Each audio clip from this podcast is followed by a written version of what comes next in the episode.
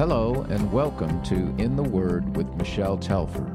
Thanks for joining us for this in depth study of God's Word, the Bible. For more of Michelle's free resources, visit her website at intheword.com. And now, Michelle. Father God, thank you for drawing us together as you have today, and I pray that you would speak to our hearts in Jesus' name. Amen. As we've looked at different Psalms over the last few weeks, we've seen a recurring theme rise to the surface that really ties everything together.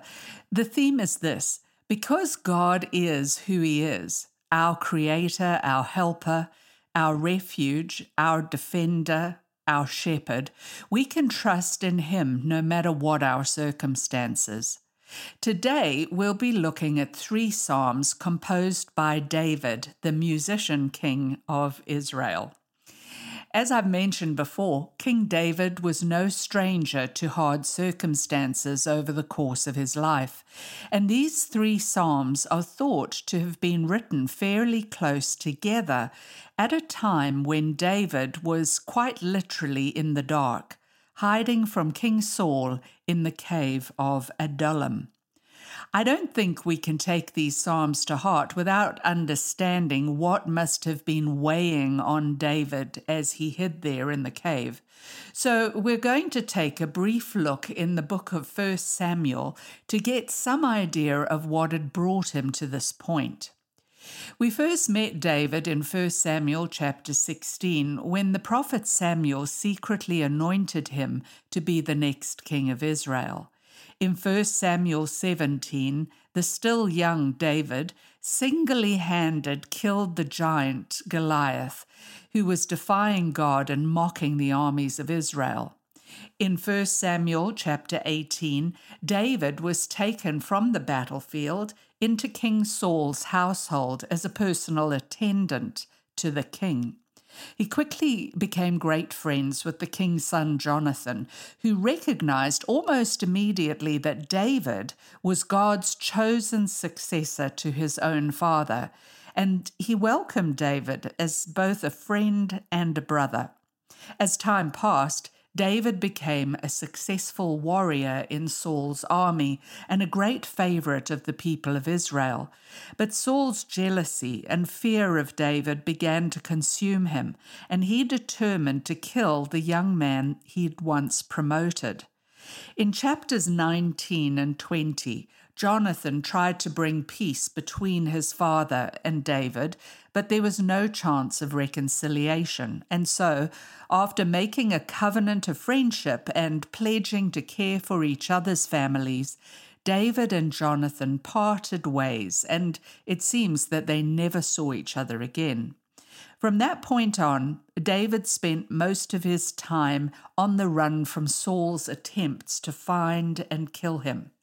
It was uh, not only a terrible time for David, but also for all those who dared to help him. And as the fear of Saul's anger increased, so too did the number of people who were willing to betray David into his hands. One particularly horrific betrayal is recorded in 1 Samuel chapter 21 to 22. After parting from Jonathan, David carefully made his way to the town of Nob. He and those few men who were with him were in great need of food and weapons. But David went for another reason as well. You see, Nob was where the tabernacle was kept. You may remember the tabernacle was the tent that Israel carried throughout all their desert wanderings. It was the place where God's presence dwelled and where he met with his people. David wanted to hear from God.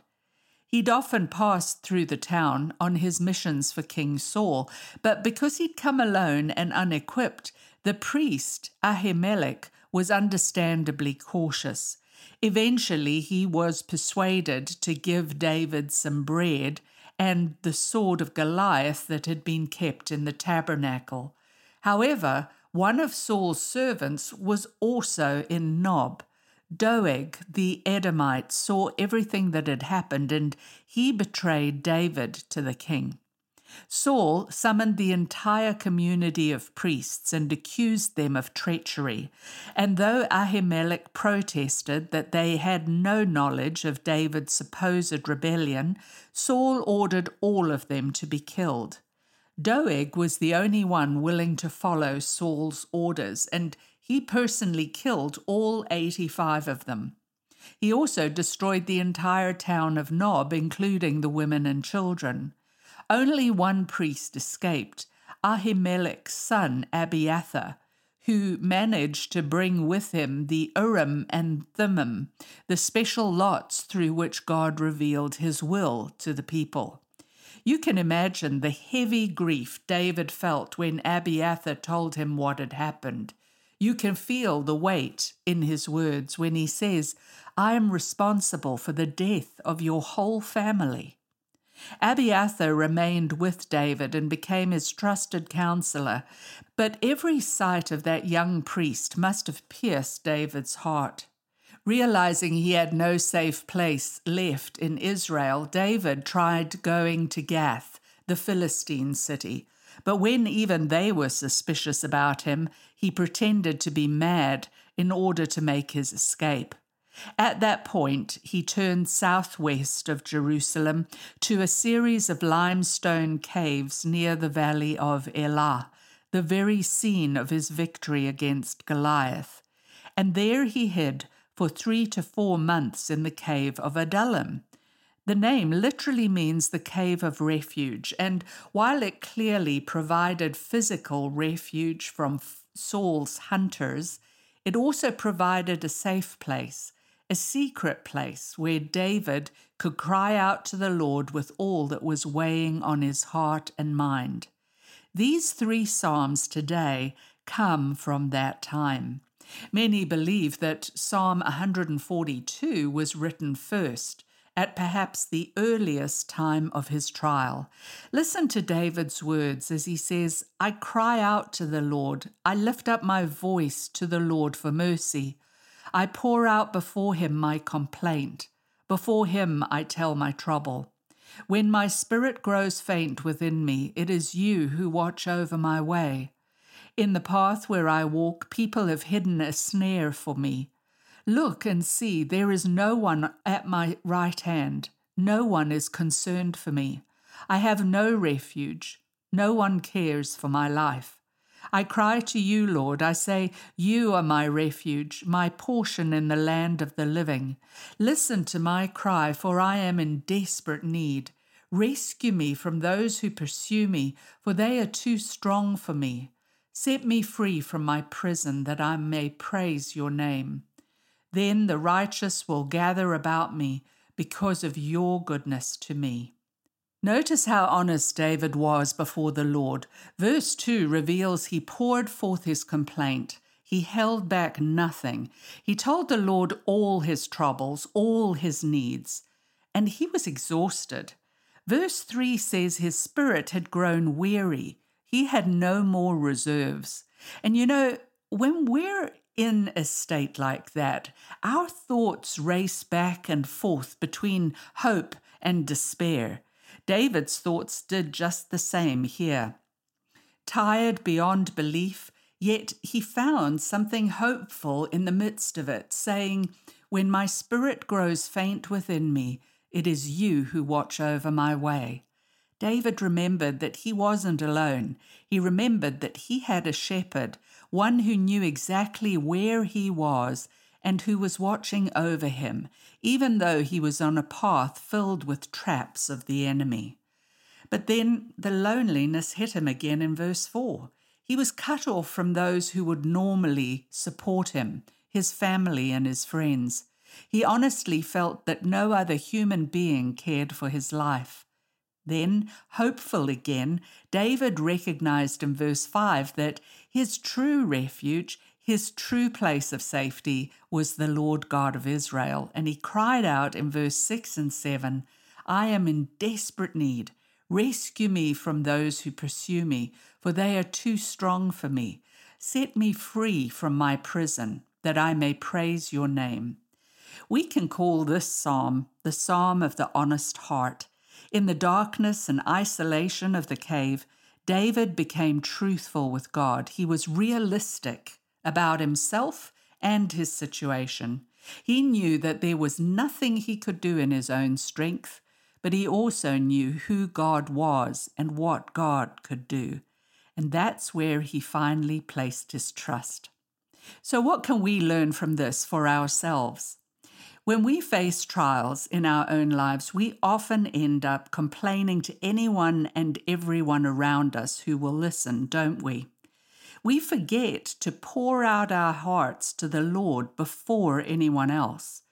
Our first reaction to trouble shouldn't be to pick up the phone or to dash off an email. It should be to cry out to the Lord who sees us, who knows us, and who is with us. And when we do, we need to be honest before Him. He knows about it all anyway, but often it takes going through a trial for us to admit things ourselves. But being honest before God is what brings peace and ultimately deliverance as He meets us where we are and begins to set us free. The next psalm probably came a bit later. Some have suggested David composed Psalm 57 on a day when Saul's soldiers were very close to the cave, perhaps in its outer edges. There is certainly an atmosphere of present danger in it. It begins with David's plea for mercy. And let me say that when we ask God for mercy, we're really asking for Him to give us everything we need, not just forgiveness for our sins. God's mercy encompasses all His goodness and grace. It's something we need to be asking for continually. Verse 1, he says, Have mercy on me, my God, have mercy on me, for in you I take refuge. I will take refuge in the shadow of your wings until the disaster has passed. I cry out to God Most High, to God who vindicates me. He sends from heaven and saves me rebuking those who hotly pursue me, God sends forth his love and his faithfulness. I am in the midst of lions. I am forced to dwell among ravenous beasts, men whose teeth are spears and arrows, whose tongues are sharp swords. David's picture of seeking refuge under the shadow of God's wings reminds me of Psalm 91 where God promised to gather those who trust in Him like a mother hen provides security for her chicks. David placed himself under the shelter of God's wings and trusted God to keep him safe until the threat had passed. In these verses, David appeared to feel the injustice of his situation. He compared those pursuing him to the wild lions that roamed the mountainsides. But the beasts after him were human ones, with spears and arrows instead of teeth, and deceptive words that pierced like swords. But he turned to God to save him and uphold him in the eyes of his enemies. He was convinced in verse 5 and 6 that the Lord is the exalted one who sits above the heavens, whose glory would be over all the earth. And though David's enemies had indeed spread a net for his feet, and though he was bowed down in distress, though they had dug a pit in his path, God had made sure that they had fallen into it themselves. And the only response that he could make in verse 7 was, My heart, O God, is steadfast. My heart is steadfast. I will sing and make music. I think we can call this psalm the psalm of the fixed heart. You see, David had a choice. He could fix his attention on his circumstances, on the unfairness and hardship of what was happening to him, on the strength of those against him, on the long wait for God to deliver him. Or he could choose to fix his attention on the God he'd just described in the previous verses the exalted one, the one whose glory filled the entire earth, the one who delivers those who trust in him and who knows how to handle enemies and make things right. David determined to gather all his thoughts and energy and plant them in the most solid ground possible, in the ground of the love and faithfulness of God. And I love his self talk in verse 8. He says, Awake, my soul, awake, harp and lyre, I will awaken the dawn. He was encouraging himself to get up and give the Lord the praise due him. And in the end, he could find no words or places big enough to contain it all. He says, I will praise you, Lord, among the nations. I will sing of you among the peoples, for great is your love, reaching to the heavens. Your faithfulness reaches to the skies. Be exalted, O God, above the heavens. Let your glory be over all the earth. So, what can we take away from Psalm 57? Well, I think we can ask ourselves on what is my heart fixed? What will be the focus of my life? Answering that question makes going through our trials much, much easier, though it will not magically take them away. You see, for a time, David still had to hide from his enemies in the cave of Adullam.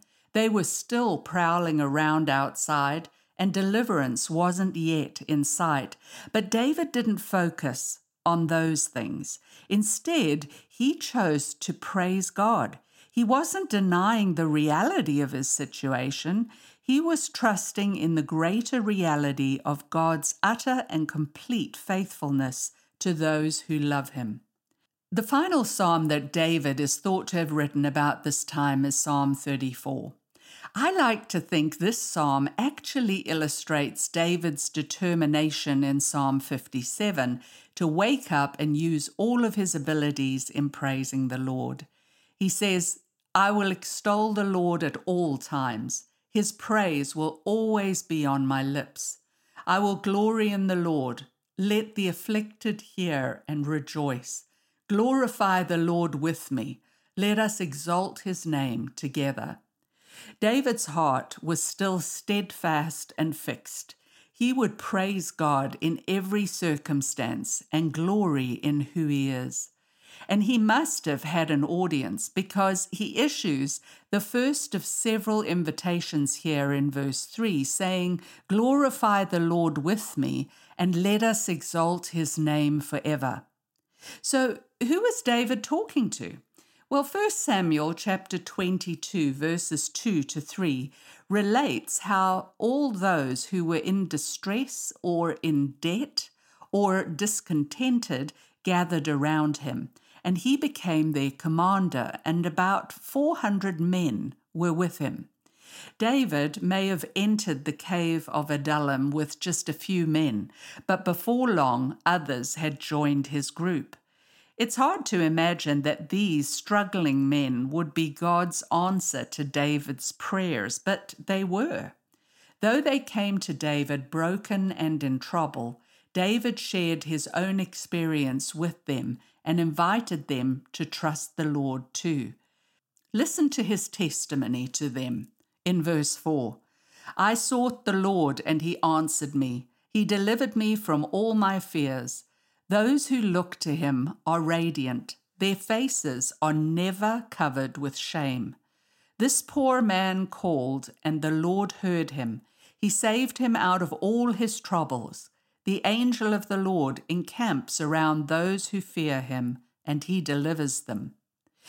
David had known what it was to be all alone without anyone to support him.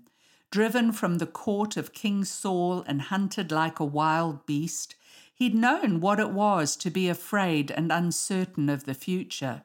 He had indeed suffered many troubles, but in the midst of them, he had called out to God, and the Lord not only heard him, he saved him out of all his troubles.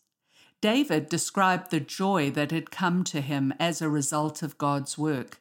He said that those who look to the Lord are radiant, their faces are never covered with shame we automatically think of Moses and the radiance that shone from his face when he came down from the mountain after having spent time in the presence of God.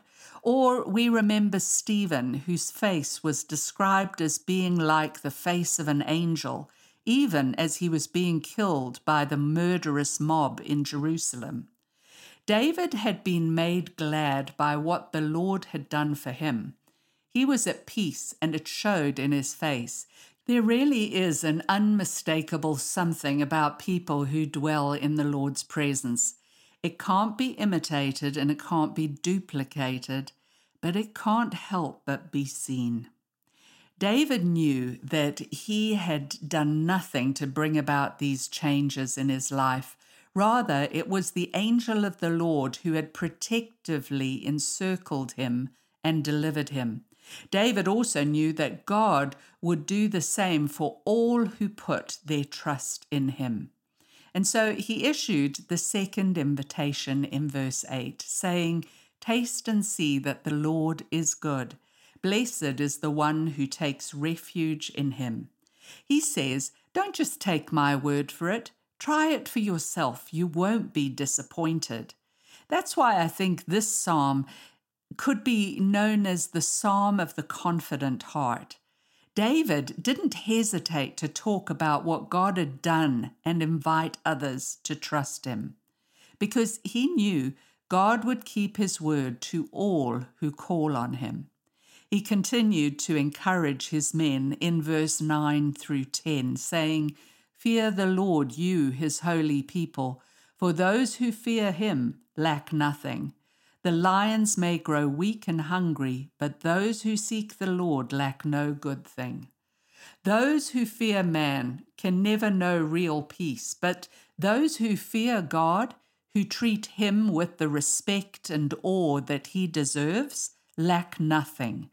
Lions are strong and powerful hunters, able to get almost any prey they pursue and satisfy their own needs, but Sometimes even their strength fails and they suffer hunger and want. However, those who seek the Lord shall not want for any good thing, for God always provides for those who belong to Him. There's another invitation in verses 11 through 16.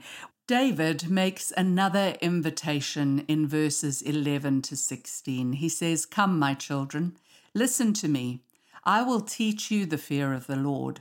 Whoever of you loves life and desires to see many good days, keep your tongue from evil and your lips from telling lies.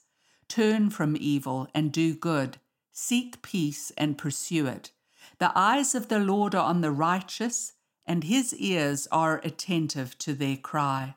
But the face of the Lord is against those who do evil, to blot out their name from the earth. The righteous cry out, and the Lord hears them. He delivers them from all their troubles. The Lord is close to the broken-hearted and saves those who are crushed in spirit. David invites them to join him in fearing the Lord and walking in his ways. How can they do that, though? Well, it's by loving truth, hating evil, and by doing what is good and right. It's really not very complicated. David says God's eyes and ears are attentive to those who live with that kind of heart. And the Lord is quick to comfort all who have been broken and crushed by the wicked world in which we live. But there is an opposite to this. God sets himself against those who do evil. They do not have his help, and they will have no lasting inheritance.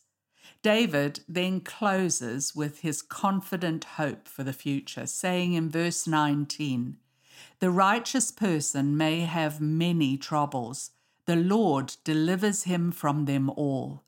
He protects all his bones, not one of them will be broken. Evil will slay the wicked, the foes of the righteous will be condemned, but the Lord will rescue his servants. No one who takes refuge in him will be condemned. David fully expected complete deliverance from all his foes. And though I'm sure he did not really fully understand at the time, he was speaking of more than his ultimate deliverance from Saul. He was actually speaking of Jesus Christ and what he would come to do. The reference to broken bones here is from the Passover, when God delivered his people from slavery in Egypt.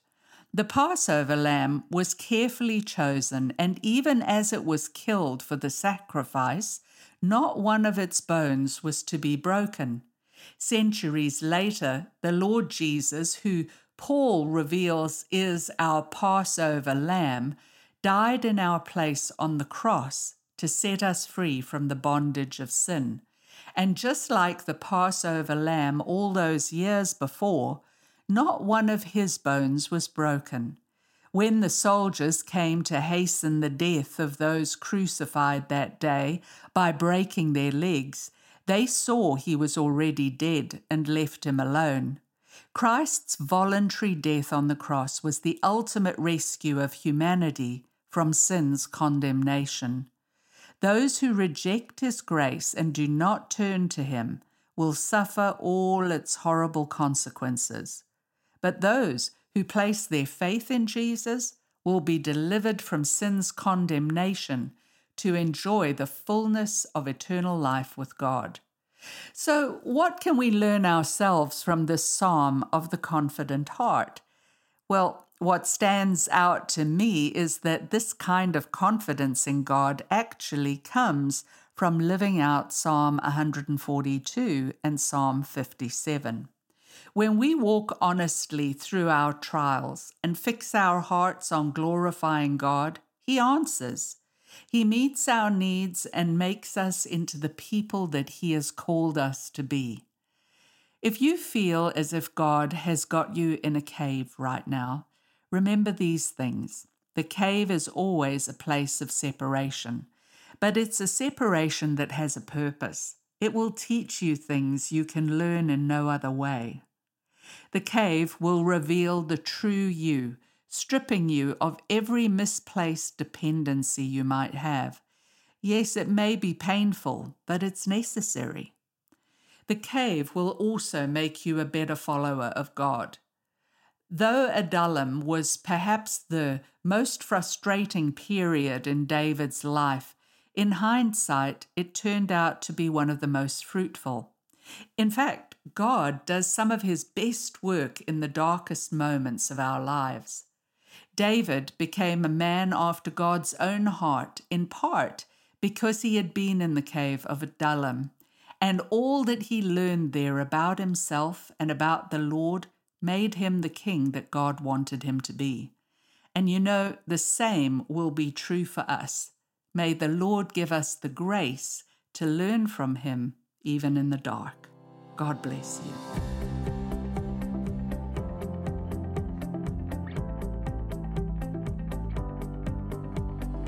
Thank you for listening to In the Word with Michelle Telfer. Join us next week as we continue our study from God's Word, the Bible. Michelle's messages are also available on all major podcast platforms and on her website at intheword.com.